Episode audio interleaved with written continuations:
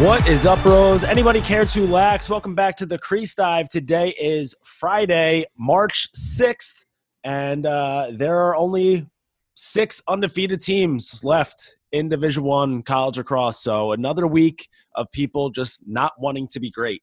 A lot of teams out there, greatness is within reach, and they just say, "Fuck it, get it away from me." So, uh, Jake, you're looking great today. So, how how you feeling? I- I'm feeling fantastic. You know, my my mustache has just been, you know, credit to my girlfriend for letting me grow this disgusting, absolutely long ass mustache, which is really, you know, it's really. I- I feel like I get more respect with it, to be honest. So I'm I feeling think- good. I think she's just trying to make sure that you stay as far away from the open market as possible because she, she doesn't want to lose that that lacrosse podcaster money, which is zero dollars that we receive from this podcast. But That's true. I, I think she she really is not interested in losing that. So fair. yeah, um, hey, real quick, just a, a little disclaimer to to throw out there for the listeners. Uh, you might have already heard it already. I mean, my voice sucks to begin with, but it's probably exceptionally bad right now. Now, it's not Corona. All right, we're not we're not coronavirus. We are. Uh, It is. I we are, as far as I believe, the first lacrosse podcast that is anti-coronavirus. I haven't heard a single other lacrosse podcast come out as being specifically anti-coronavirus. So we are an anti-coronavirus podcast through and through. I am dealing with a. I'm a little under the weather. Been doing a lot of traveling lately with the uh, the Barstool Pond Hockey Tournament. So, you know, just freezing my dick off up in New Hampshire playing on the pond, freezing my dick off in Toronto on the pond. Um, you know, and then travel and shit like that. So, I, I've got the seasonal flu, but it's not coronavirus, and I can guarantee each and every single one of you that we are anti-coronavirus here at the Crease Dive. If we see the coronavirus, we are going right to left split, swim dodge through the crease in the back of the net, turn and rake. See you later. Fuck off, coronavirus. I'm not even going to do that. I'm going to shoot it with a gun. So I better not see the coronavirus out in public because it will get capped. and you can believe that. Uh, but one team who hasn't been getting capped early on this season, and they are now the number one team in the nation, the Syracuse Orange. Just so ho- just so happens we bring on Drake Porter onto the pod. All of a sudden, the Orange are buzzing straight out of the gate. So, uh, yeah, Syracuse four zero. Georgetown, who this is a team We we haven't we haven't been uh, high on Georgetown. I, I would say. I'd say I'd say we've been we've been fair weather on Georgetown. Have we not? I'm I'm actually going to continue to be pretty low weather on Georgetown. Okay. I, I don't think that they're a great five and zero team, but they're five and zero regardless. Got to give them credit where credit's due. You know. Uh, North Carolina, who like this is a team that is very much for real. Uh, so they start off the season five and zero through February, and then we get to the Ivy, and Hmm. And what a storyline it's been so far for the Ivy League. Uh, some would say the ACC or the the SEC of college lacrosse. Others would some argue would some would say that. Others would argue that it's probably still the ACC, but uh, Princeton, Michael Sowers and Princeton, 4 0. Jeff Teat and Cornell, ever heard of it? 4 0. And then Dartmouth, starting off the season 3 and 0. Look at all these nerds with zeros in the L column. I mean, what else can you do when you know you've got Michael Sowers, you know, leading his team. You've got uh, you know Jeff Teat and the Cornell Big Red, which I mean they were calling it a big win over Ohio State, and of course we can get into that. But like you know, I guess you got Trey LaFleur. That's what I like to call him, or Trey LaFlame. It's a, it's Um, a great nickname. It's uh, he, you can just do so so much with that. Like you can call him like Trey Money, like whatever you whatever you want. But I mean, that was a solid game, and of course we'll get into it. But you know, the Ivy League is looking extremely strong. I think Princeton is Princeton for real. That becomes a, a, a very important question. So, I, I- mean, with with Syracuse's emergence out of the ACC, like you know, Syracuse, you know, being the real deal. Like now, now you've got two pretty strong conferences. I, I don't, I don't know. I, I might, I might throw my my SEC logo onto a different uh, uh, onto a, a, different conference by the by the end of the uh, the year. So you never know. Yeah, I, I think it's like like for Syracuse, they have the offense, and like that's how they're going to ship pump teams. But then you got Drake Porter and net, who's just going bananas to start the season. Um, same thing with North Carolina. I mean, they that offense is just merciless. Like they will bully the shit out of you and just tuck after tuck after tuck after tuck. Um, but then when you try to come down on them, they got Caton Johnson in, in cage for them, and he's saying, "Yeah, see you later. Get this, you know, this candy ass popcorn away from my crease, and it's going to be a fast break the other way." Um, same with Cornell. Like, I mean, you, you got uh, you know, you got Chase Erlin in net there. He's, I mean, he's rocking a, a sub fifty save percentage right now, but he's still doing pretty well in cage there. For, I mean, they've besides that that tight one against Ohio State, they've been able to keep most of their opponents to right around 10 goals.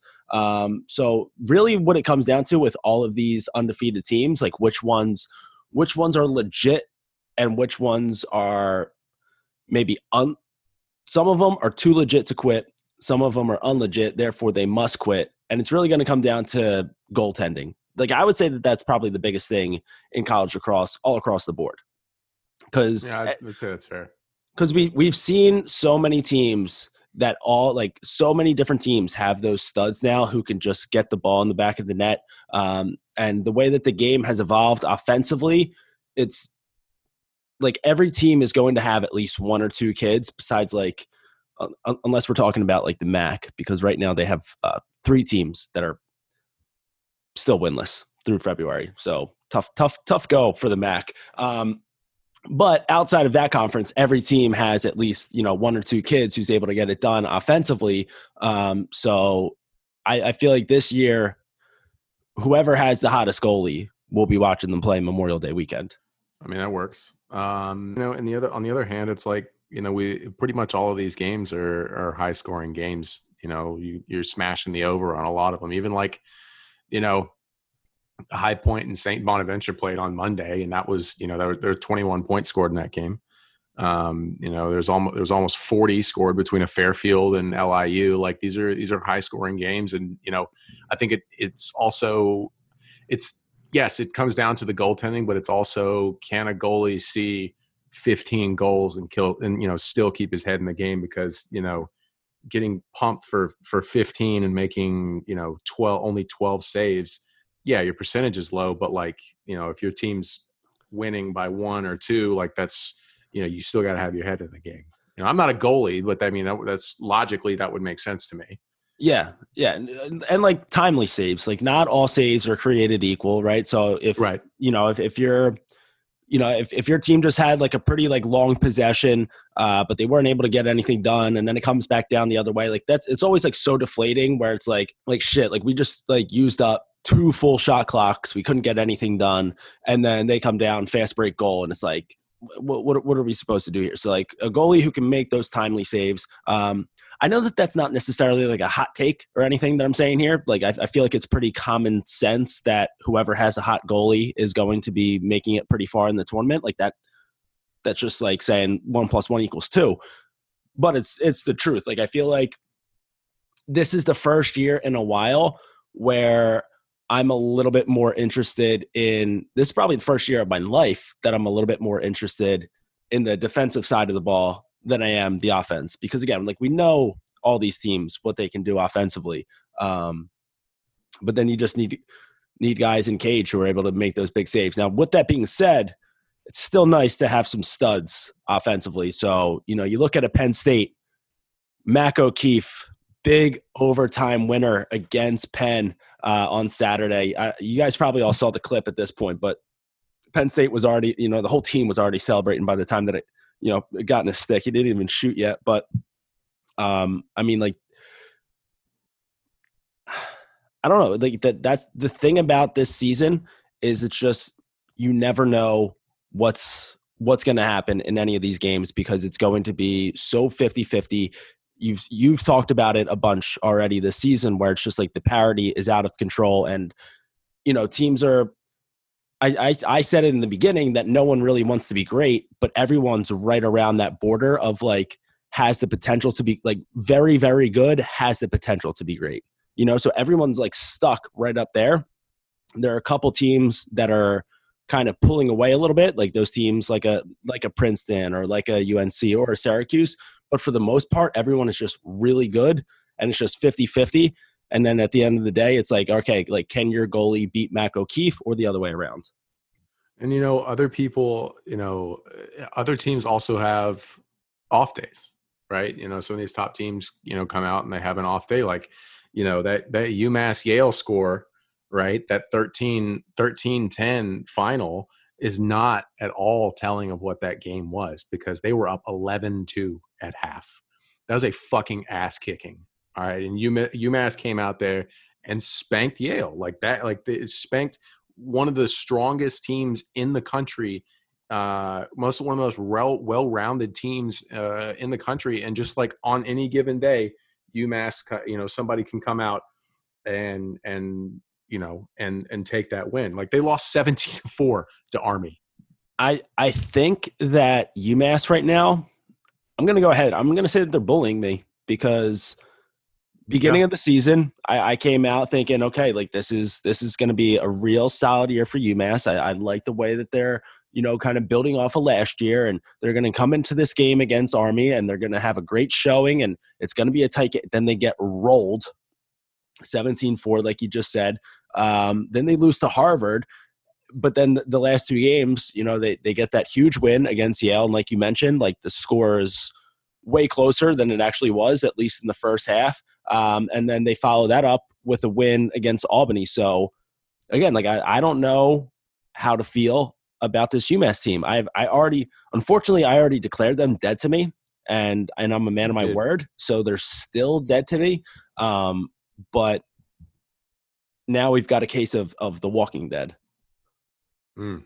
That's a, a, I mean, that's that's pretty I, solid an- analogy. There. I never, I never watched that show, so I don't know how to take that uh, analogy further than that. Like, yeah, I watched like the first three seasons. I, I mean, there's just the there's so much. I think I think I watched like the first four seasons, and then there was like a very long break between four and five or something, and I just lost interest. But all whatever. I know is that they had like a, a real annoying little kid on the show. Yeah, Carl. Fuck him. Yeah, he got his, he got his eye. He got his eye. He lost an eye, so that was pretty sweet. But I think he dies eventually, which is nice. Yeah, it's always great um, when a kid dies. Oh well, I mean, in the show, right? A fictional kid. Show. Yeah, yeah, yeah. yeah a, a, fic- a, fictional kid. We're we're yeah. we're we're yeah. I, I, I had to do a little bit of. We're a pro fictional kid dying podcast here at the Crease. Yeah, if especially if he sucks. You know, yeah. if he's if he's not great, like that's that's perfectly fine. But you know, yeah, that UMass game you know, getting back on track. The UMass game was was certainly not telling of what's going on, and I'm, I mean, last weekend was kind of nuts. We had some we had some good scores all over the place. Like Robert Morris came out and and beat High Point. You know, you know High Point, which we've spoken pretty pretty highly of. You know, hey, how you doing? Uh, get back on the fucking bus. Robert Morris beat you. Um, and then you know the, the Princeton Hopkins game that was you know I I, I the uh, are the wheels falling off at Hop? So Hopkins is, I I think that they're a bad team. I think that that might be the case. Um, so, I mean, they they come out, they get that win over Towson, but Towson is a confirmed bad team this year, still winless on the year. Uh, so that doesn't really help you at all. And then, I mean, it's it's a tough, tough uh, schedule right out of the gate, but I mean, you're Hopkins, so like you should have a tough schedule all the time. Um, yeah. But Loyola, UNC, Princeton, it doesn't get any easier because they have to play against Cuse this weekend. Um, you know, and then things kind of settle down for them a little bit. You know, Mount St. Mary's, Navy, Delaware, Michigan, Rutgers. Uh, so, like, they're going to do that thing where they end like pretty close to 500. Um, but it's going to be a, they're going to lose. I would say that they would lose to every good team you know, like on their schedule. So they should they should win the games that are absolute layups and they should lose any like contested game. Hmm. I mean, that's a pretty solid take. I mean, I could, you know, towards the end of the season, you know, Michigan and Rutgers. I mean, the Rutgers game is probably going to be a toss up. you know, so they'll probably lose that. And then, you know, rounding out the season with Penn State, Ohio, Penn State, Ohio State, Maryland, like that's that's three fucking tough ass road games. So I, I feel that I, it's unbelievable to me that you know Towson was they were they weren't Final Four, were they? The Final Four the a few years ago. year that Rambo and Heacock. Yeah, they were chip. So what was that? yeah, they were- 2017. 2017. Yeah, Towson was a Final Four team, and you know, tw- three years later, Yeah. So I mean, if you were a freshman on that team in the Final Four, you're still there, and now you're starting off your senior season 0 and 5. So that's uh, yeah, yeah, that's right. Because Brody McLean and, and Brody McLean had a brother. There were two McLeans. Anyway, Shout out to Um, the McLean family getting yeah, after shout out it. to uh, That's right. Um, but I mean, yeah, Brody McLean's a senior and you know leading scorer, and he's seen the highs and the lows. So Now, now, like that's a thing to where, like, so they're zero and five right now, and we don't have to talk too much about Towson just because they're again they're zero and five. But like, if you're a senior on that team, right? So like you're you're probably a leader just by seniority alone, and so like you've already been to like the highest of the high that the game has to offer, and then if you start off your year zero and five, it's like like it it has to be so uh not like demoralizing, but it has to be like so hard to get yourself to get up for like the rest of the season. It's like fuck, like like this is this is the way my final year's going. Like it because they probably had like the hopes were probably so high after freshman year being in the final four. And then like this is the way that it's ending, and then like that just trickles down. So I don't see it getting any easier for Towson.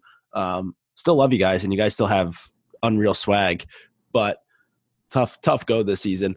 What I want to know from you, Jake, is out of those six undefeated teams so far this season, which one do you think is the strongest? So, you know, Syracuse got the nod in the in the media poll, um, but do you think do, do you think that Cuse is deserving of that one? Do you think it should be UNC? Do you think that uh, first off, we can talk about the, the gritness level of the Ivy League in just a little bit here because Yes. that is that's another contested item on lacrosse Twitter this week. Um, but do you think it's one of the Ivies? So out out of those six, Um, well, first I have to issue issue an, uh, an error correction for our listeners. Uh, the McLeans on the Towson roster are not related.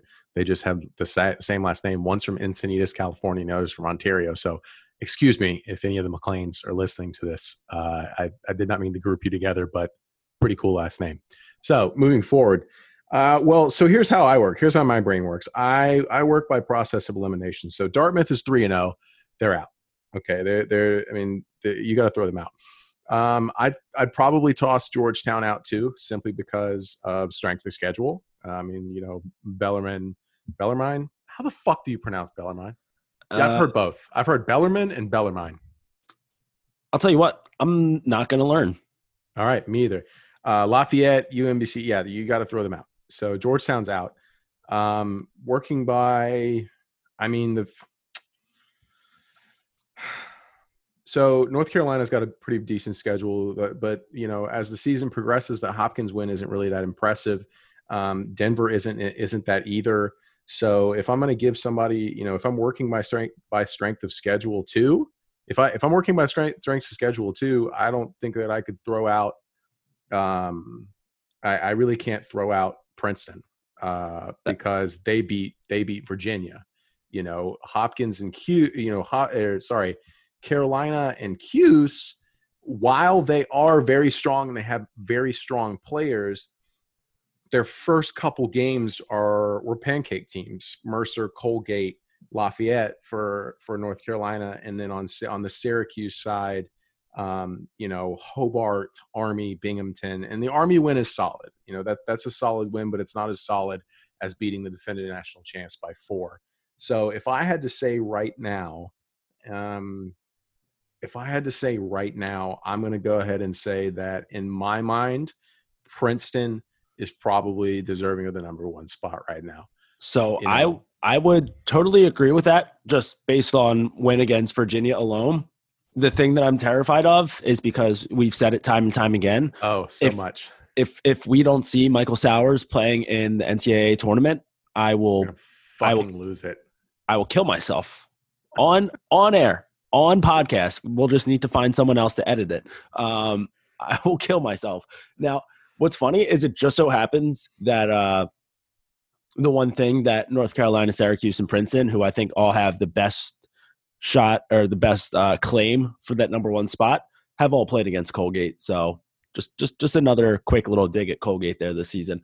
Um, yeah, I would say that it's it's for sure Princeton. Um, now, I, th- I think you know if if you put Princeton up against Syracuse or Princeton up against North Carolina, like you know it, that's going to be just one of those games where it'd be a, a 50-50 pick 'em and you know it'll come down to to one or two goals. So it's not like it's not like I'm saying you people are idiots for putting Syracuse first because like again it's just like all a crapshoot. But I would I would agree that right now the most impressive team, especially coming from where they came from the past couple years, I would say the most impressive team so far this season has been Princeton. That's probably the way I should have phrased it in the beginning. Um, but yeah, that that's that's been fair. the team that's impressed me the most, and because it is impressive the way that Chris Gray has been able to integrate himself into that offense right off the bat. But it's like, yeah, like North Carolina is a great team, and Chris Gray is a great player, so we're like used to seeing that. But you know, the past three years, we've just seen Princeton underachieve. So the fact that they come out this year, um, Sowers is leading the nation in points. They're undefeated. That's that's about as impressive as it gets so far this year. I, and I, I really agree. And you know, I, I want to give Cornell some some credit, obviously, because you know they they they whooped a high point team that on any given night, that high point team can take, take you out. Uh, scary program, right? So you you can't walk into that game and be like, uh, you know, you can't walk into that game and be like, uh, we're just going to take this one from High Point. So I have to give them some credit there. I'm not really sure about Ohio State. You know, that's a pretty high scoring game. I mean, they lost by two to UMass, and you know they've only played BU and Bucknell. So, I mean, I'm I'm out on that. But you know the game that i'm really looking forward to and i think will be the one that will the one that will be the the most telling for princeton is in one two three weeks when they play yale i think that's going to be princeton's season right there because if they stone if they stonewall yale and come out with a dub there they can win out and i mean you beat yale you probably can have a perfect season i'm i'm not i'm i don't know about penn Okay, I, I really don't know about Penn. They played Penn State very close, and they've got a lot of shooters and a lot of guys with a lot of swag. But you know, right as it stands right now, they're one and two. So, yeah, I would, I would still, I mean, and and I understand that, uh, you know, maybe not as far as like conference championship goes, but like Yale is still the daddy of of the yeah, Ivy League. Defi- in, definitely. In this, in this current generate like of generation landscape. Of, yeah, in this general landscape. Um, so I'd like they're still there. Like a loss to UMass, yeah, that's a that's an ugly loss for them. Um, and it definitely doesn't help their uh their their blue collar look persona no. to to just go into a game against UMass and thinking just because it's UMass they're going to go in and roll them. Um, but yeah, I, I think Yale's pretty much like that's that's the dick measuring stick for for the Ivy. If you can beat Yale, then you are then then you've made it. If you go 4 0 to start the season and you kind of catch Virginia uh, overlooking you a little bit, and then you beat Hopkins, and you know who knows how good Hopkins actually is. It's a good start to the season, but I agree with you there. It's like beat Yale, and that's like then you get like your membership card to you know play with play with the ballers. Yeah, and I, I think that yeah, that I mean Yale is the measuring stick, right?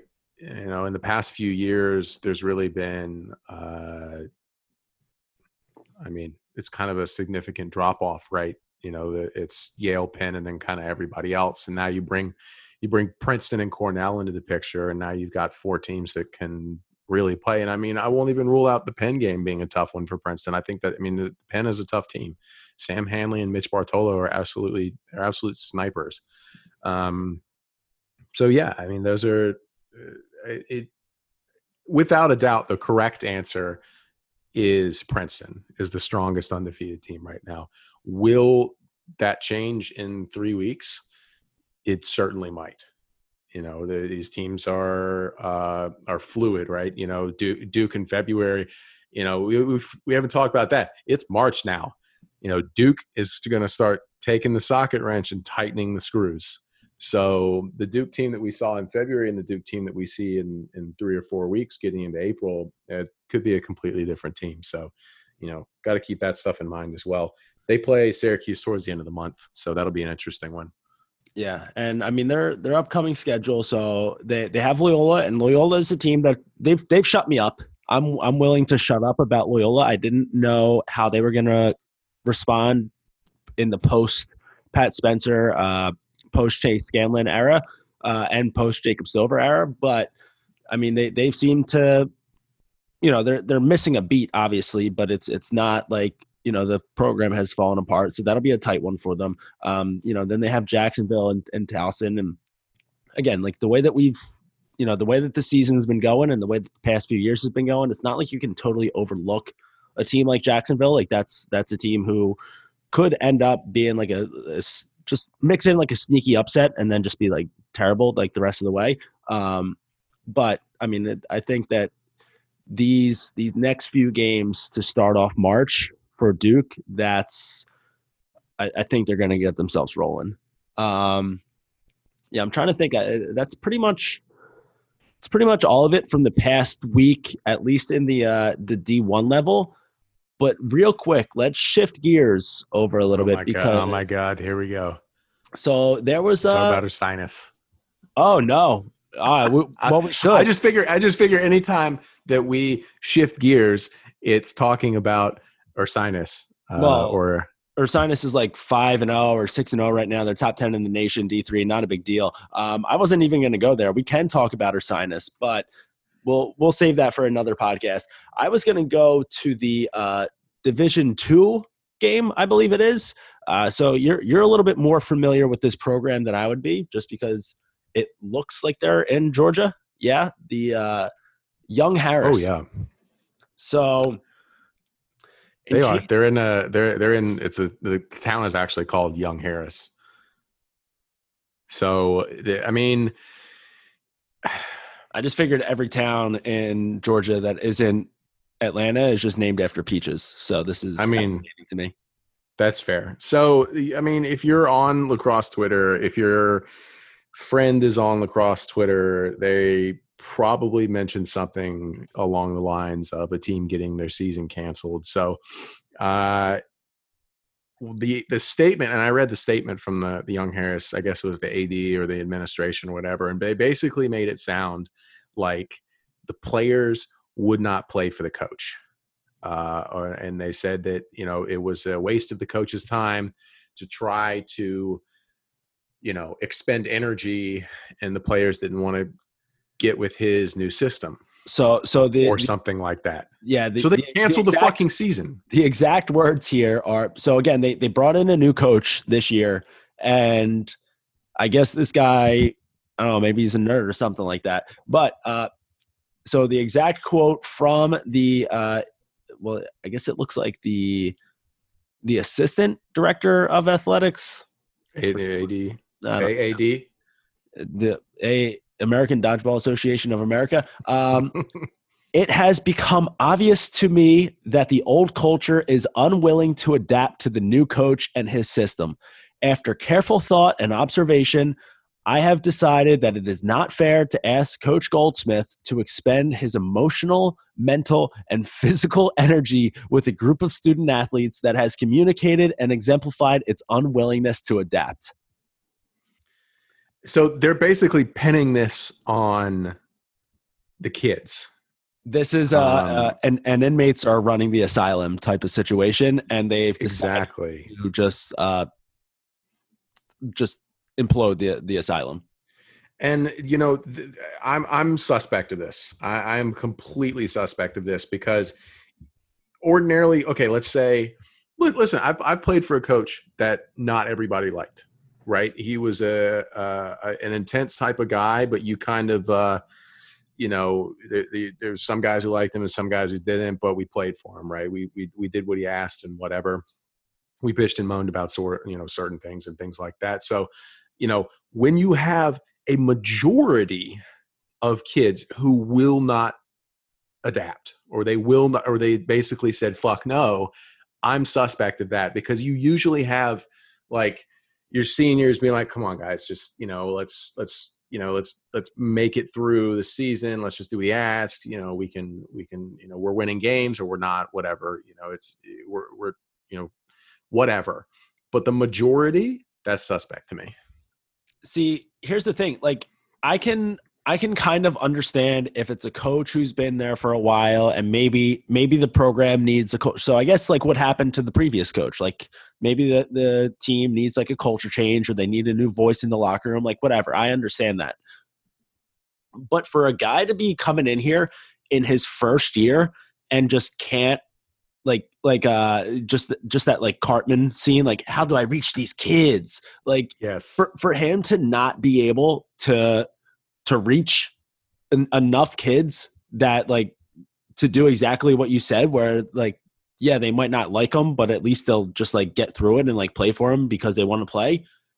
Like that is 1000 billion trillion however high numbers go percent that's on the administration because they clearly did not when they went out to go find a new coach there's not a chance that they asked kids that were currently playing who like like those kids probably had zero say in the hiring process. Like they, I, I, would imagine they probably didn't even meet the guy before he was hired.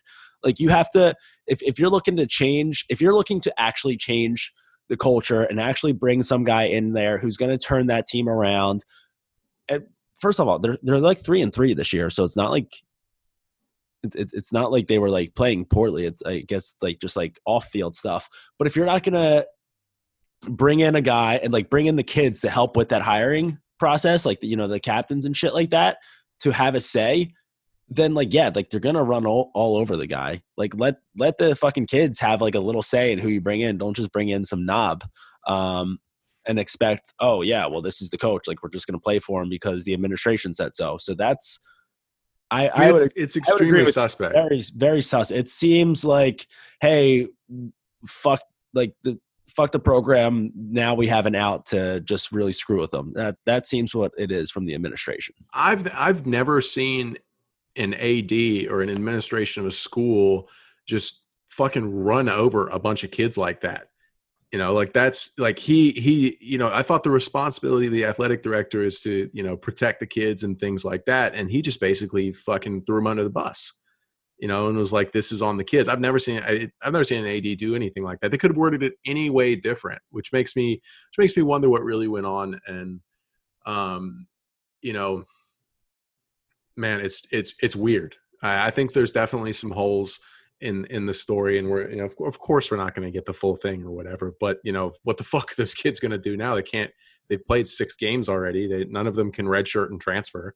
Um, you know, I, I can't think of the last time that a lacrosse team got their season canceled other than Duke um, in the whole ordeal. Like that was that that was I mean that was terrible. Which again, um, all all based on some lies. So exactly, know. like you know, and it, but and I don't want to get up here and say that the AD is total like it says, you know, Young Harris College takes all accusations of abuse and harassment seriously. So like I don't want to say he's totally lying about that, but it's very, very suspect. And at the very least, like you can't pin that on the kids if you guys like hired a new coach and they had just like zero input at all on the process. Yeah, I, I it's it's weird too because like, you know, they must have really fucking hated this guy because six games you know how much bitching went on for them to can the season after six games. You know, that's that, that seems very extreme to me. But I mean, I think that most people on you know lacrosse Twitter and people who've been talking about it are like, yeah, this is suspect. there's something going on here. And you know um, what? I I also I do feel bad for the coach though because he's like kind of getting caught up on all this as well. Like again, I I would place the majority of the blame on the administration because like the coach is probably like a nice enough guy, right? Like he, he mm-hmm. probably didn't know what he was getting himself into. Like he probably didn't probably doesn't want this. Probably like a good guy, tries hard, loves the game. But for the yeah, I, I feel like the administration railroaded not only the kids but also the coach because now he's the coach who couldn't control his team. You know, uh, it's just I think it was a young a young guy too. So you know he he stepped in after. I know there was a especially being from Georgia. You know, Young Harris is it's a school that you know you're not going to get your top tier athletes right. You're not going to get uh you're not going to get you know divi- you know top tier division 2 guys there you're going to get lower end solid stick skills maybe a few solid athletes right um, and for I, I, just I'm I'm I'm more or less blown away. Um, I know that their, their coach McDonald, who who was there uh, previously, a lot of guys. So a lot of guys from Young Harris transferred to UGA to play with us, um, and I guess they couldn't get into UGA, so we started calling Young Harris the UGA JUCO, which is pretty funny that's it's solid. I mean, we had like five guys transfer for Young Harris. They were like, "Fuck this." We, we're, we're, you know, we wanted to go to UGA in the first place. But even then, like, you know, if you want to play lacrosse in college and you don't really want to go out of state and you want to, you know, just be an athlete, do whatever. Like Young Harris is a is a no brainer for a lot of kids who you know whose parents can't really afford to, you know, pay out of state or something like that. So it's solid, and this like puts a pretty serious mark on the program um, and that's unfortunate because you know there's i'm sure there's a lot of kids who are like well fuck this was my i guess i can focus on school now but i wanted to play college lacrosse and now my season's fucking canceled. So i don't know man. Yeah it's a bizarre scenario from start to finish and like we've uh, we, we only have like the tiniest tip of the iceberg so i'm sure that there'll be more details that that trickle down um over the next few weeks, and maybe we'll learn a, a little bit more about what actually went down at Young Harris. But what a story! Um, listen, let's let's real quick stay on the topic of uh, shit that just really getting getting lacrosse Twitter fired up these days. It's it's been a wild week for lacrosse Twitter. Uh, so first off, it was the the year anniversary of the the Utah Valley Wave highlight.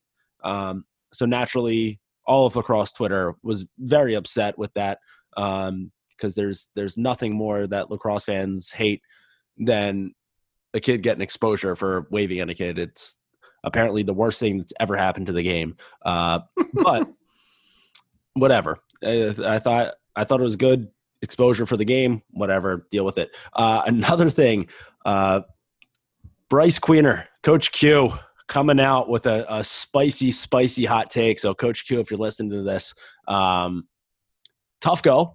I, I think sometimes we, you know, people want to get on Twitter, they want to make a statement, they want to sound, they they want to be the wokest out there, and sometimes, uh, sometimes you make the take, and sometimes the take just takes you. So, let's just get right into this one.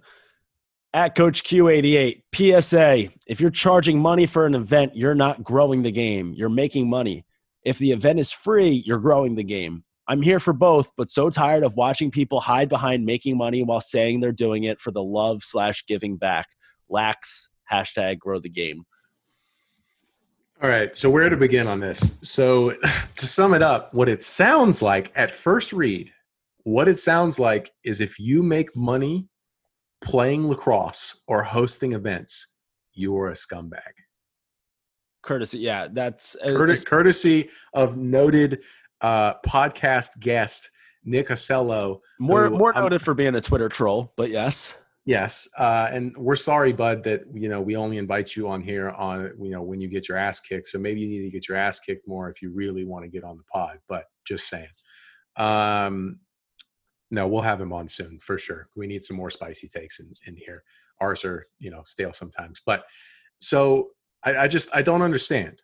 Like I, you know, I, I don't I don't want to understand because if I'm gonna host um, you know, I think the best example is like, you know, like it, what it's it's honestly what Nick and Brent Adams and uh, these guys are doing is they're going around live, literally living in a van and holding lacrosse camps for people, how the fuck are they supposed to grow the game if they're not getting any cash for what they're doing?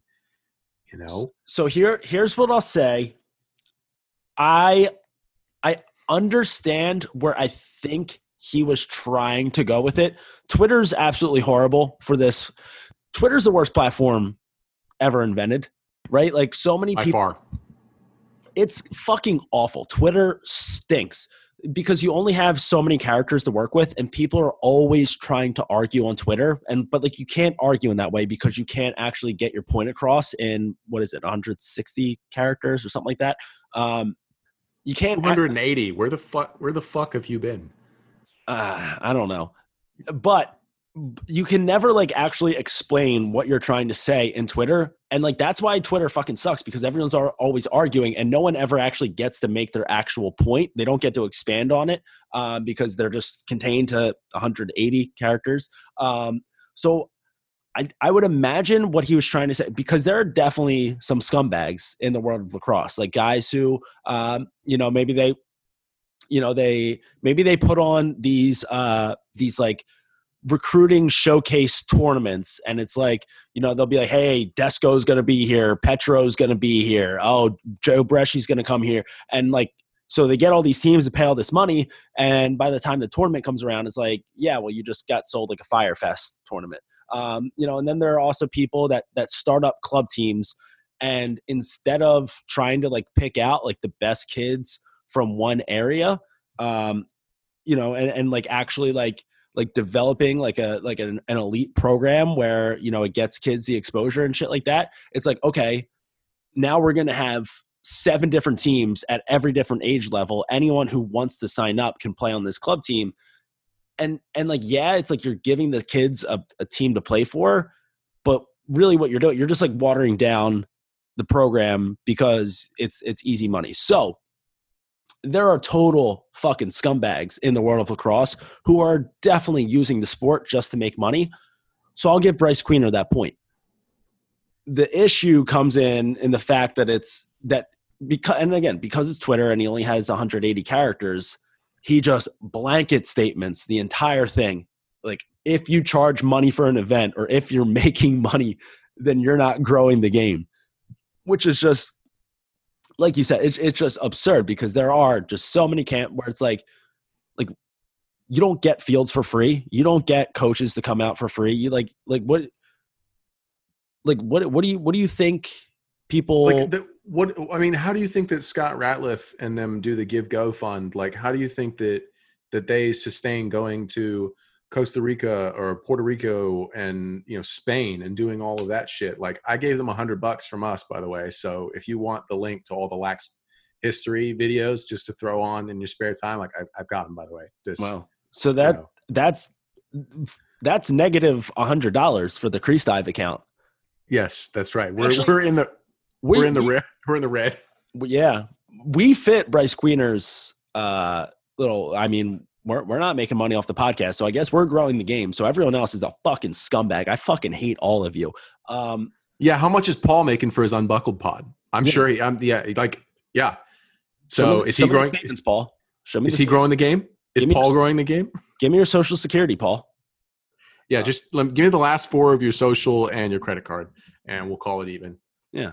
Um, but no, I mean it's just and and naturally it it caused quite the ruckus on lacrosse Twitter because again, Twitter sucks and like no one everyone tries to argue on it and no one actually gets their point across. Um so it's, it's been You had great. like you you had like three dads who were like, "I totally get this, Bryce. I, this is awesome. Like this is the this is the idea that you know we really need going forward. So much money being thrown around. It's like shut the fuck up, you know, Brett.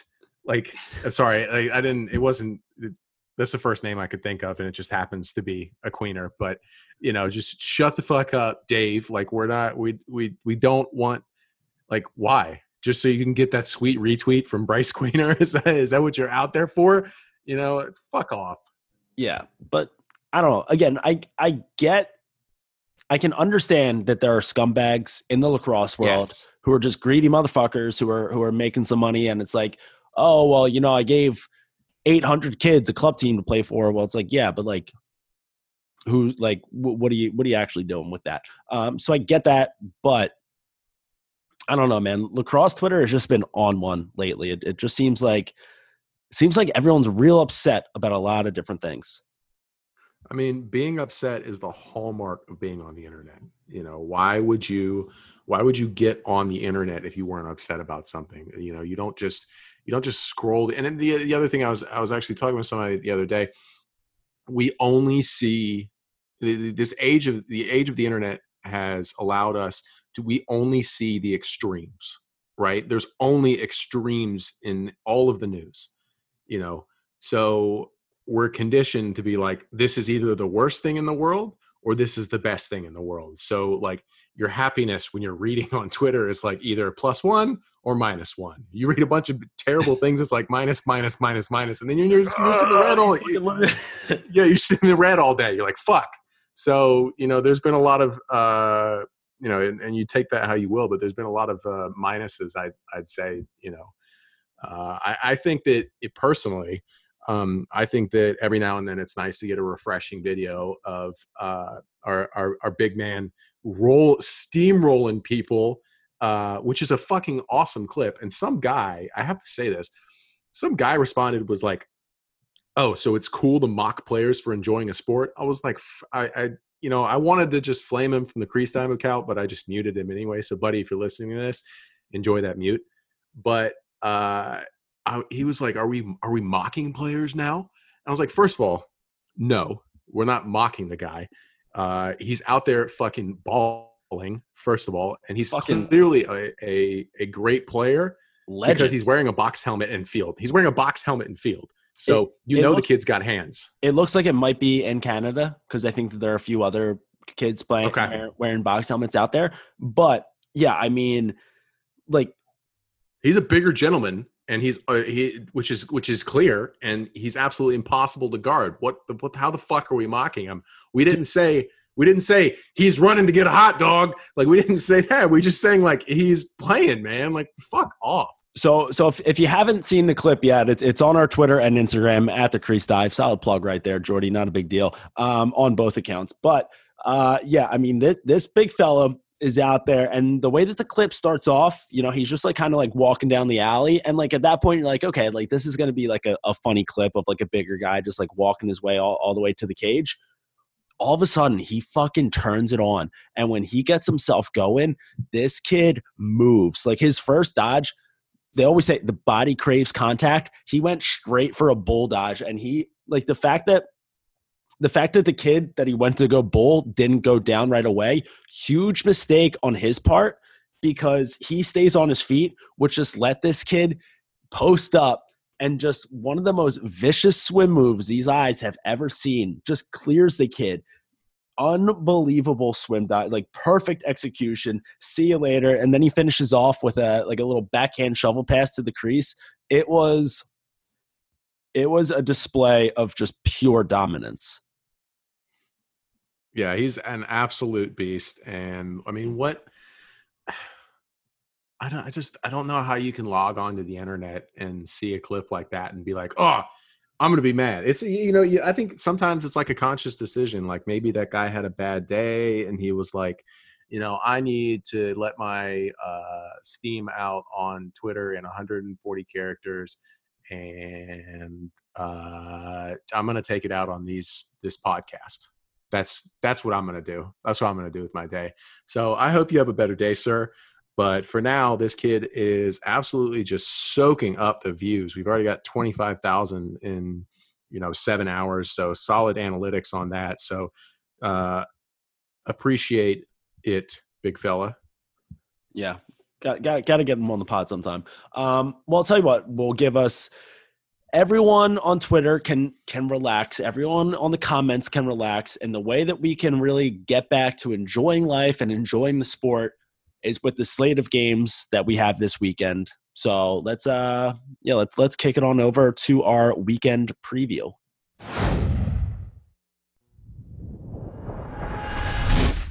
All right, before we get to the D1 slate of games this weekend, we are going to uh, we're going to be introducing you guys to a new character here. We've got the MCLA Minute brought to us by our new.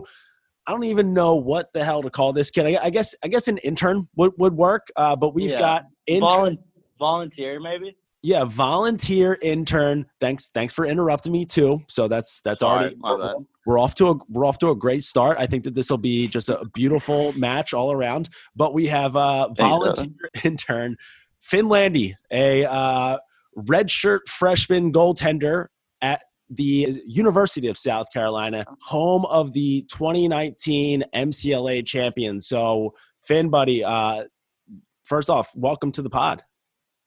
I'm very happy to be here. Long time listener. Um, And so uh, you guys are, are in the midst of your season uh, down there in the, in the MCLA. So, you know, your boots on the ground in the league. So you kind of know all the movements and the happenings going on in the world of club lacrosse. It's a huge world. Uh, so we figured we'd bring you in Yeah. and, and you can keep all the listeners up, you know, for some of the people who might just be watching the D1 game, you can keep us updated on the D1 club level because as everyone know, D1 club don't stop. Exactly. I mean, I feel like a lot of kids grew up watching those Brantford Winsworth videos, and so I mean, I'm just kind of living the dream right now, playing club ball. Oh, Yeah. dude, I get it. I did too. I played at Georgia, so you know we made, we we spanked South Carolina a few times before they rose to national prominence. But Yeah. Now we got all the Maryland boys, so we're we're doing pretty well. because it's the most northern southern school that uh, Yeah, the Jersey that the Jersey kids will go to. Yeah, yeah. So I mean, it's a solid recruiting strategy. So props for Harkey on that. Yeah. Real quick before we get into your MCLA minute, how are how are the Cox doing this year? Are you guys just just Um. dicking people so far? Is it reigning champs or has it been a rough go? Um, we're looking pretty good so far. I mean, we've had a couple, we've had a couple big wins. We beat Michigan State, um, Georgia Bulldogs. That was a good win. Um, trying to think who else. We got Georgia Tech this weekend, which is a big one. That should be a good test to see kind of where we're at. Um, Florida State, we went down to Tallahassee, got a big win there. Um, get the feeling that we're looking pretty good so far, but there's definitely some room for improvement. I love that. Always you're never at your best. You can always get better. Yeah. Finn Landy, you're wise Uh, you're wise beyond your years, buddy. Yeah, Harkey's got us. see his motto uh, here is zero zero, so we don't get too ahead of ourselves. We just play for the next moment, try to win some games. Hey, Finn Landy, what what's the most important goal? Um, national championship. That's Oh. all that matters. No, you fucking idiot. you, you just went completely uh, the the next goal is always the most important. That's true. But it- take it long one term goal. a time, Finn Landy. That's true. I'm sorry. Harkey's gonna be pissed at me for that one. And we met him at LaxCon. Good dude. So we know he's a Yeah, he's, a, listener. he's so a real great guy. yeah, he's gonna be like, listen to this fucking guy. I was listening to the podcast, and all of a sudden, here comes Finn talking shit on the internet. So we appreciate it. So okay, so this is what I'll do. Um, I previously have said um, my MCLA game of the week, so I'm going to bequeath that responsibility to you to pick an MCLA game of the week. Uh, so off the top of, I mean, you can you know take a second to pull up the uh, MCLA website if you want, but I mean, or you could just toss out that South Carolina Georgia Tech game. Uh, I mean, I, what- that's whatever what I you was want. gonna say. I mean, Friday night at seven, under the lights in Atlanta, it should be a good one. Definitely. You know what? I think it will be. I think it'll be on YouTube live stream. you know Don't what quote me i will that, I, I will i will i will be watching i may even come down and watch the game so You should definitely come check it out. It should be a good time. i'll get on the sidelines with the boys Yeah, you're definitely welcome. We'd love to have you. word word word Uh, all right, well, Finn, let's uh, let let's get the debut going here for the MCLA minute brought to us by volunteer intern Finn Landy. Actually, I got to pull it up on my computer. I'm sorry. Just give me two seconds. Probably should have had that out before. We got. I was Who has- who hired this fucking guy Yeah. Yeah, I know. All right. Hit Y'all us ready? with- yeah. Born ready, Finn. I'm gonna stand up to get the voice rolling a little bit. Mm, what is going on, guys? It's your boy Finn motherfucking Landy here with the first ever MCLA minute let's get it rolling with the South Carolina Gamecocks, who swept the competition this weekend, picking up a pair of wins against the states of North Carolina and Michigan. Huge shout out to fellow goalkeeper and Lady Gaga enthusiast Liam, who pecked 36 saves on 47 shots. Keep up the good work, you animal. The Cox head down to Atlanta this weekend to face off against the sixth-ranked Yellow Jackets, who picked up two big two big wins this past weekend in Arizona. Boston College had a large weekend on the West Coast with a 16 13 win over 10th ranked Concordia, then a 17 16 loss to third ranked Cal Poly, followed up by a 9 8 W over fourth ranked Chapman. Then Chapman flipped the script with a 9 8 win of their own against Cal Poly. Oregon went down south to face second ranked Cal, but was only able to put up 11 goals compared to Cal's 17. The Golden Bears were led by a golden performance behind nine ground balls from junior Sam Rosenbaum. Next weekend, stay on the lookout for a matchup between Cal and Cal Poly, as it should be a good one. Number 16, Clemson, takes a trip up to Blacksburg face off with the 20th ranked Virginia Tech Hokies in a super soft matchup. I'm recording this Wednesday afternoon. Actually, I'm recording it now, but I was too lazy to look up the score of the Michigan State Florida State game. So just go on the Twitterverse and see what happened there. Um, now it's time for Finn's thought for the day. Other than it being the way it's always been, why do we start our sentences with capital letters? That's certainly food for thought. See y'all next week on the MCLA Minute. Finn, that was that was electric. Brilliant. Appreciate it. Just great Appreciate work. Um, yeah, and just roll Cox, baby. Roll Cox Roll is right. Cox. Uh, All all right, right, I'll see y'all next week. we'll, we'll yeah, you, we'll see you next week. No, no, I, I thought that that's where we're ending it. My bad. If you all want to continue talking, I'm good with that. No, no, I'm I'm just I'm really glad that you gave yourself the I'll be here next week. Like you you You Yeah, I- initiative, and we Yeah. like that. I'll be ready to go. All right, y'all. all have a good right, one. Finn. We'll talk to you, bud. See. And that was Finn Landy with the MCLA minute. He crushed that. I'm going to be perfectly honest. He absolutely crushed that. What a what a what a character. The the MCLA just produces grade A characters. That's You're right. You're looking at one right now. that is that is a fact. Um I don't I, I don't even know how we how we follow that one up. I I mean, it, you hon- honestly, we could we you know we could restructure and just have that you know cap off the the end of the episode. But I mean, I think it's a strong peak to the episode that we can just roll right into the weekend preview. Yeah, well, I mean, starting off on on Friday, like so this afternoon, we've got a. Now again, I, I might be a little biased as a Philly boy myself, but we've got a nice little, nice little Philly. Uh, I don't. It's not a showcase. I, I don't know like what the hell they're calling it. I forget. Uh, but all the Philly teams play against each other this weekend. So we've got uh, you know Drexel and St. Joe's going. That's at 5 p.m. tonight whatever, good game. Drexel's uh, solid program. St. Joe's is getting there. We don't really need to talk about it. Uh, but Penn and Villanova, I think that this is going to be a game where they're going to need to respond after that OT loss to Penn State. Like that's that's clearly not uh, going to be sitting well with them. So they're going to come out here and really, really just shit pump Villanova uh, in order to kind of work their way back into that conversation of who's a legitimate contender in the Ivy. I I totally agree, and I you know I don't know if you I mean let's let, let, I'm going to backtrack a little bit on you. Um, that Drexel team is two goals from being four zero, or sorry, I guess four goals from being four zero. If you want to you know split hairs about it, but you know they they lost to High Point 15-16 and they lost to you know Albany 14-13. So pretty decent team, I'd say. Um, but other than that, yeah, I think the Penn Villanova t- Penn Villanova be pretty good. I'm not going to expect like a crazy. Uh, I'm not going to expect like a like a you know double overtime thriller, but maybe like a 14-11 game, something like that. I think that would be I think that would be a, a fair assumption.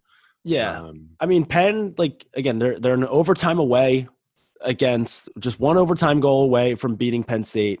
Um, they had Maryland on the ropes and just fell apart there in the fourth quarter. So like they should, and they have that win against Duke. So Maryland, Duke, Penn State, one and two in that stretch to start off the season. Very winnable for all three of them. So like this is a team that should be able to really put away Villanova. Um, it, it just depends on like it, like is this a team that can take care of business when they need to um and and i think that they will so but it's it's a pretty uh, you know we, we've got what like five games going on uh, in college lacrosse on on a friday afternoon not all of them are like fantastic games but it's all it's, it's better than nothing right like what what else do you have to do tonight just Nothing. yeah. Uh, at, at least not, at least not myself. Little, little washed up. Uh, rolling into the Saturday slate of games, uh, the one that I will be really keeping an eye on here is going to be Notre Dame, Denver, because these are again two teams where I'm very interested to see uh, which, you know, it, it's been it's been a little bumpy for for Denver so far this year. Um, you know, they've you know they have wins over Air Force, St. Bonnie's, and Cleveland State as they should. Uh, but then you know a couple tight losses to Duke and North Carolina. So I, I would love to see uh, if if Denver is. Are they going to be a team that that beats the teams that they should and then loses the games that are 50-50 matchups? Um, or is this a team that can be a you know one one of those make a deep run in May?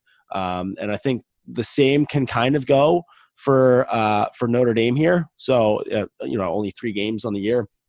Um, but again, a win over Cleveland State, they should. A win over Richmond is is a very good win because Richmond's yep. not a you know, and, and, especially a thirteen to five win over Richmond is very good. Um, but then a loss to Maryland, so it's right now both of these teams are in that same very good, but can one of them be great territories? I guess we'll find out on Saturday. I mean, I, I, I hate it that they beat you know you know the Richmond Spiders in my team. I'm a I'm a you know my my we're a Richmond Spiders podcast. You bleed. Um, uh, what are they? Navy and navy and red, I guess. Yeah, navy navy and red, I guess. Um, but I mean, he, Pat Kavanagh has come on the scene, uh, kind of exploded on the scene. Um, but you know, if you look at how, um, I mean, if you look at how the the points are distributed among the the uh, Notre Dame team, like you know, there's there's one, two, three. There's probably eight or nine guys who have uh, less than ten points. You know, and that's and you look at some of these other teams like you know Syracuse. You know, their top five scores are in double digits, and some other guys. So you know, Notre Dame moves the ball around a good bit. Um, you know, tough five goal loss to Maryland, but you know Denver is you, are right. You're you're exactly right. These are these are two teams that are trying to be great right? They're right on the cusp.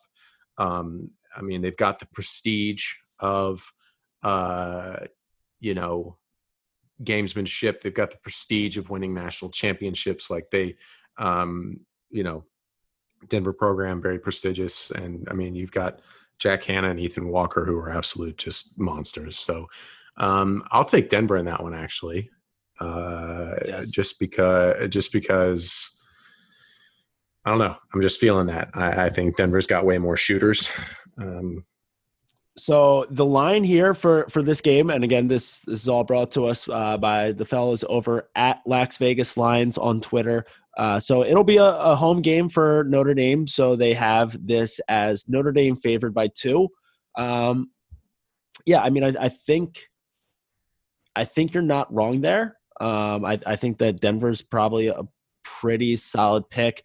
Um, just because I don't know, I'm I'm not sold on on either of these teams though. I, I feel like that's going to be pretty much the case with the majority of the games this weekend. Um, there are not many teams that I'm sold on, so you know here we are, March you know sixth, seventh, eighth, um, and it's still you know we're we're a full month into the season and we're still in the like like the show me stage.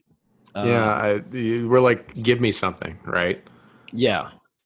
So a, another another show me game uh, would be you know just an hour later, and we've got Duke taking on Loyola. So this game is uh, Loyola is favored by one, which is a, is a that one that one smells to me. That line stinks a little bit. I, I feel like they're uh, I, I feel like that is a Duke line.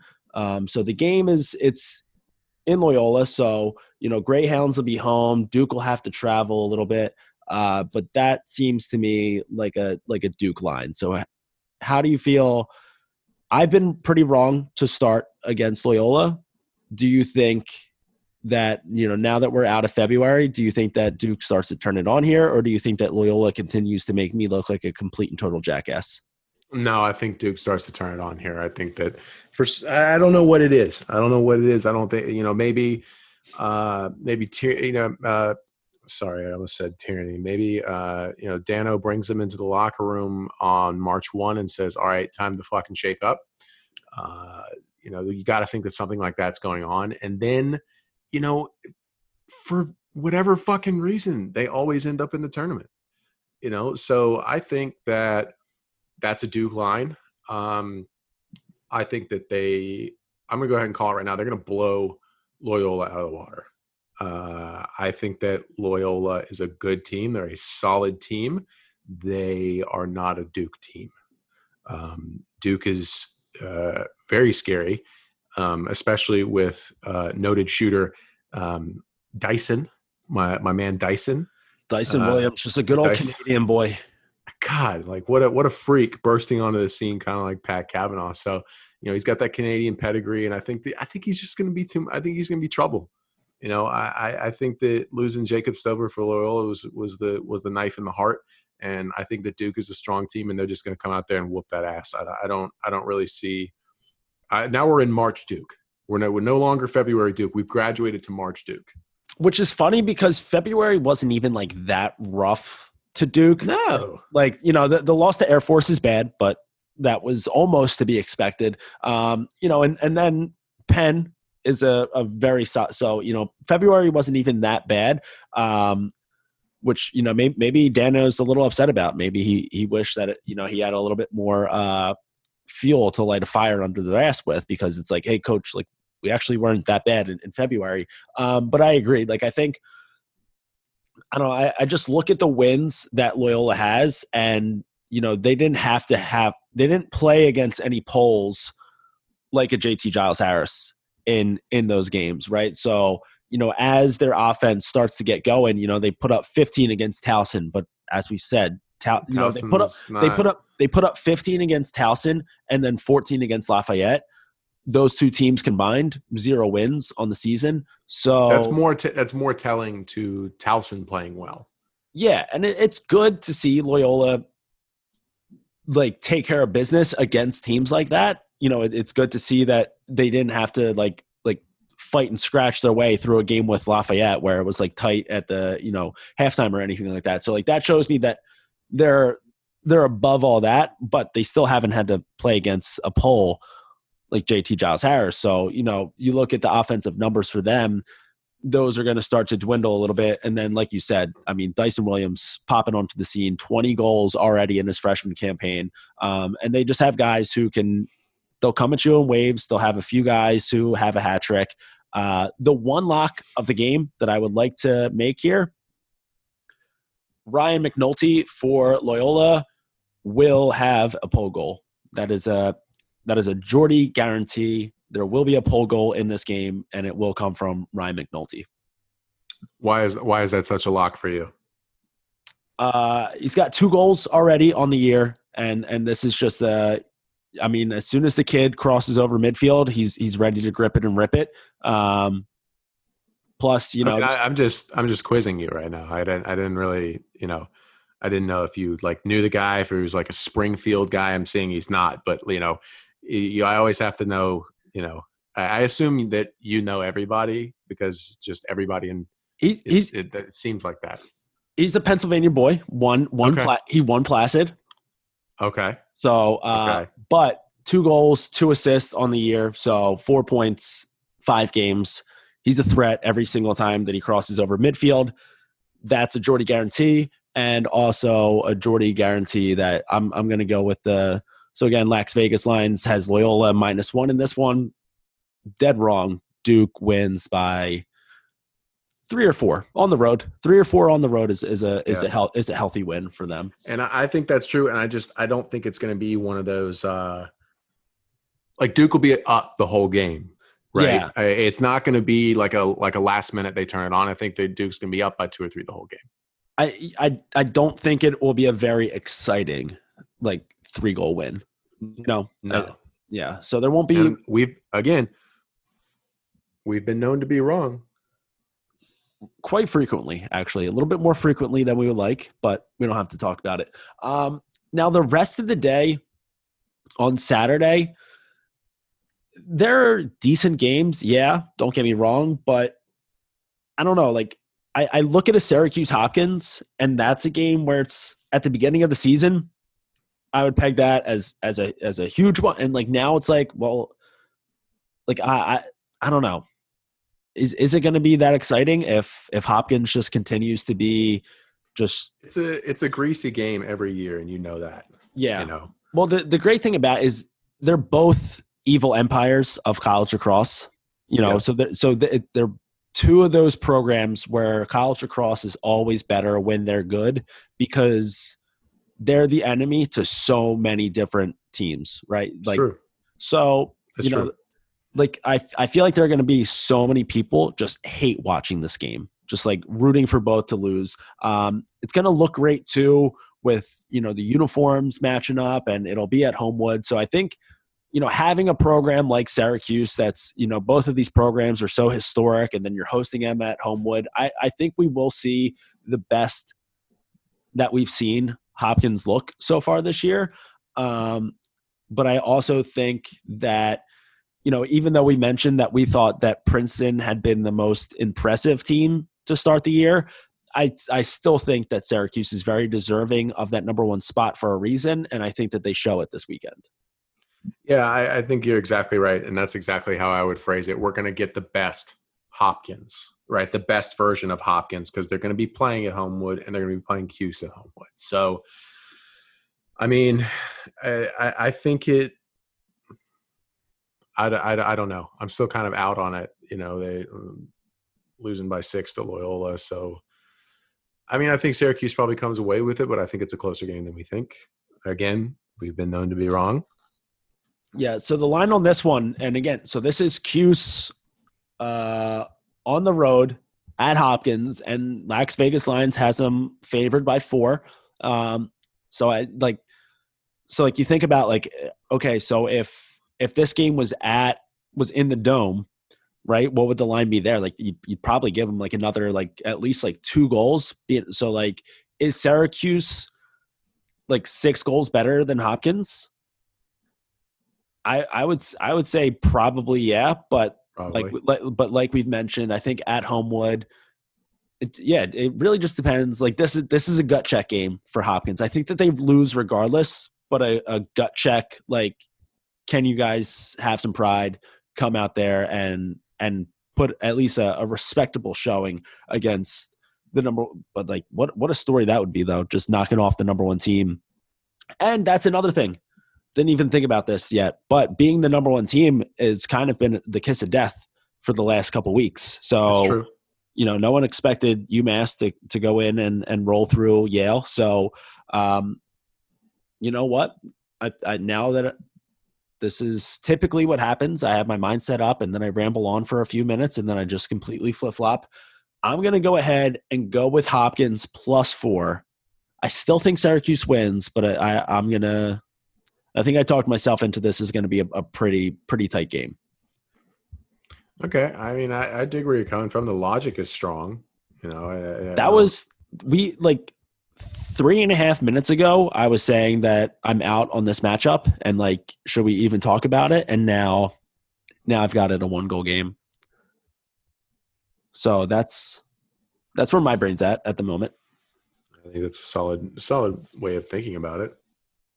Uh, Princeton, Rutgers. I just, I I I, I almost don't want to say anything because I I I feel like this could be like a, a bump in the road for Princeton. Mm. Um, just one of those random like ah fuck like we really needed to win that game and we just like accidentally let that one slip by us. Um, but uh, that's another one where Lax Vegas Lines has Princeton. Um, you know, and they're at home, so it it should be you know they should be ready for this one. Um, you know, nothing should take them by surprise, but they have Princeton by four, so I do like that. I just for some reason my gut is saying bump in the road, but I'm gonna I'm gonna vote with my brain here and go with the Princeton big win. Okay. I mean, I'm I'm not disagreeing. I think that's probably a good a good plan. Um, shit, I I that would be a rough one. You know, I'm I'm a Ruck, I'm a Rutgers fan, uh, simply because you know I, I know a kid on there, but as I've said before, but I I would love to see Princeton just keep it rolling, man. So what what's the line on that one? Uh, so Princeton is favored by four Okay. at home. Right.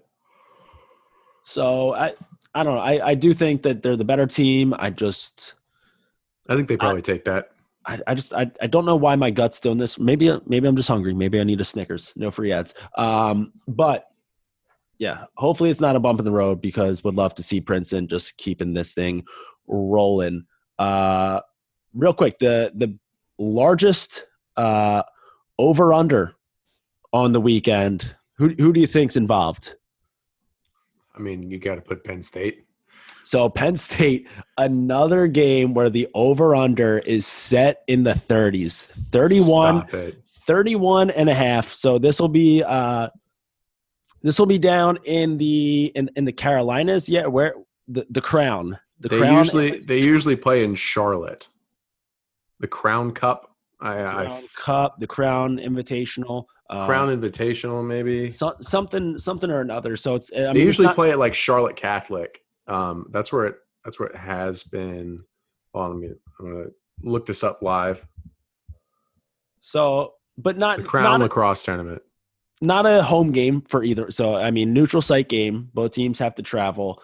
31 and a half for both teams have to travel. That's asking for a lot.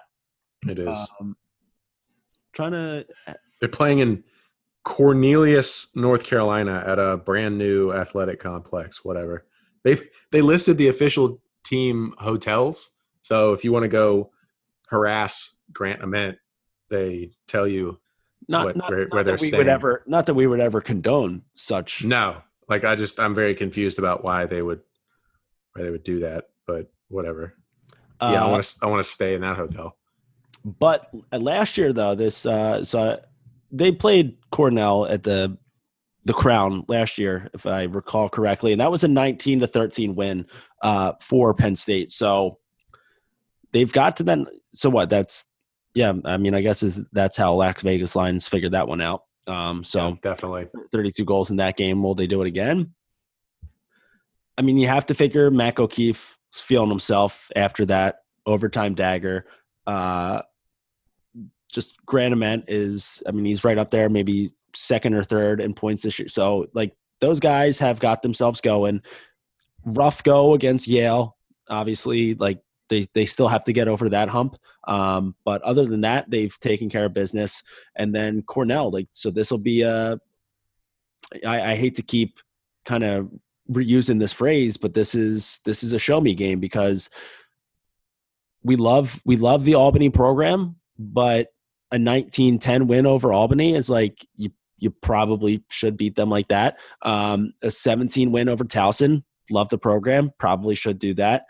A really great win against High Point at High Point, I believe. Um, so on the road for that one, really impressive. And then the Ohio State one, we don't know how great that win is right now, but um, this will be again a, a big measuring stick game for Cornell. So I'm going to go. The line on this one is uh, so they've got they've got Penn State favored here by two, which I, I think is actually pretty spot on. I think that Cornell has a chance to keep to make this game a nail biter, and I would say this would be one of those games where I, I would not be surprised if Cornell is up and like the lead just keeps flip flopping for a while. Like I think that it'll be one of those kind of teeter totter games, like we said that it wouldn't be um, with Loyola Duke. I think that this will be an exciting two goal win for Penn State. Yeah, I think I think you could hammer the over uh, for sure. I think we're going to have a ton of goals. I, I wouldn't be surprised to see um, Ament and O'Keefe have you know eight or nine point days. Um, I, I, I mean, yeah, I think it'll be a shootout. I think that's kind of what you're what, you're getting at there. But um, I know that I'll probably be. I mean, this is probably one of the ones that I haven't seen, you know, explicitly seen Cornell play yet this year. Um, it'll be nice to be able to. Uh, hopefully, it'll be on Big Ten Plus, but uh, you know, yeah, especially I, a, nice, a nice Sunday 4 p.m. game. Like your weekends wrapping up, like you're starting to settle. Yeah, in. that's that's a couch. That's a couch game right there. Yeah, you know, and they usually don't start that late either. So, or they haven't the past few weeks. So, like 4 p.m. is pretty nice. Like you can you can crush that game and then roll right into dinner and go to bed if you're 27 and washed like me. But it's actually whatever. the perfect because like you can you can get up, you can do stuff with your morning on Sunday, then you can f- squeeze in that that Sunday afternoon nap, then you can wake up, watch lax, like you said, roll that right. In. So that's good. Good on the crown for giving all of us lax fans that to look forward to. So that's this this Sunday's game is going to be a great time to be a lacrosse fan. The entire weekend is going to be a great time to be a lacrosse fan. Uh, if you're an MCLA fan, make sure you, you tune in to South Carolina and Georgia Tech. Finn Landy believes that that'll be on YouTube Live. Um, it, it's it's possible that it will. Uh, you know, the the nerds at Georgia Tech um, are fairly technically advanced, and uh, I think that I think that I read something that the MCLA signed the contract with Lax Sportsnet to broadcast like hundreds of games. So there's going to be a lot uh, more of them on there. So kudos to the MCLA um, and kudos to Finn Landy, who we, we folks he basically had an on-air tryout today. Uh, so if you think he crushed it, please let us know because we'd love to have him on again, and I think we are. So I think that he would just invite himself back on even if we said no. So I think we're we're stuck with him regardless, but hopefully hopefully you like him. Yeah, not a bad guy to be stuck with, I'd say. Uh, all right, well that about wraps it up for this week's episode. Uh, again, one, one more plug here. Uh, at the Crease Dive on Twitter and Instagram. Let's let, us let us work on getting those followers up. I know that we were trashing lacrosse Twitter for the majority of this uh, podcast episode, but let let's let's get those numbers up a little bit and maybe we can kind of turn the tides on the timeline. Uh, and while we do that, we'll be keeping it low to high to the day we die. We out. Whatever that fucking means. Dirty soda and styrofoam. Spend a day to get my mind blown. Dress it up and go to Nassau. 200 miles on the dash. Gotta roll a pound up a gas. Switching lanes in the Grand Rapids. We the one that kept it cool with all these niggas till these niggas start acting. Shoot a nigga like film in a movie, nigga, gon' let them have it. We ballin' like the March Madness. All these cops shoot a nigga tragic. I'm the one that live in lavish, like I'm playing for the Mavericks. I don't want it for the bitch that might have made me fuck her even though she average. Dirty money in the cook, 45 by my good. When young nigga in the cook, take you out for some joints. Count this money, no rush. I'm on the one way flush. Loud pack smelling mustard. These fucking police can't touch me. These bogus police can't touch me. These fucking niggas can't touch me. Apply the pressure with the VVS. I drive the foreign like it was a Chevy. Drive the foreign like it was a Chevy. Lift it up and go and all set. Fuck a cougar like she Halle Berry. Future hits is dirty sprite legendary. Dirty soda in the styrofoam. Spend a day to get my mind blown. Up and go to Nassau. 200 miles on the dash. Gotta roll a pound up a gas. Switching lanes in the Grand Rapids. We the one that kept it cool with all these niggas till these niggas start acting. Shoot a nigga like a film in a movie, nigga, gon' let them have it. We ballin' like the March Madness. All these cops shoot a nigga tragic. I'm the one that live in lavish. Like I'm playing for the